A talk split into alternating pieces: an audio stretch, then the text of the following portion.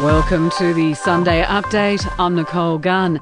A mystery coronavirus case has forced Auckland into a week long lockdown. New Zealand Prime Minister Jacinda Ardern says it's an unfortunate but necessary step to take to keep the community safe. We are in the unfortunate but necessary position of needing to protect Aucklanders once again. That is why Cabinet met and made the decision that Auckland will need to move to alert level 3 for a period of seven days.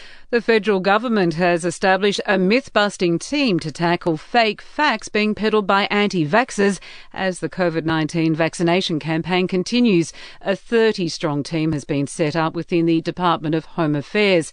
Nearly a third of international travellers who touched down in Australia in December were visitors, not returning residents.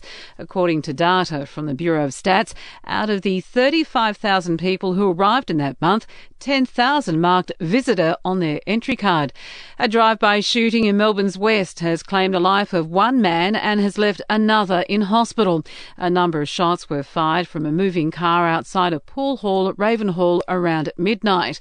Church bells have rung out across the UK in memory of NHS hero Captain Sir Tom Moore. The World War II veteran has been laid to rest with military honours.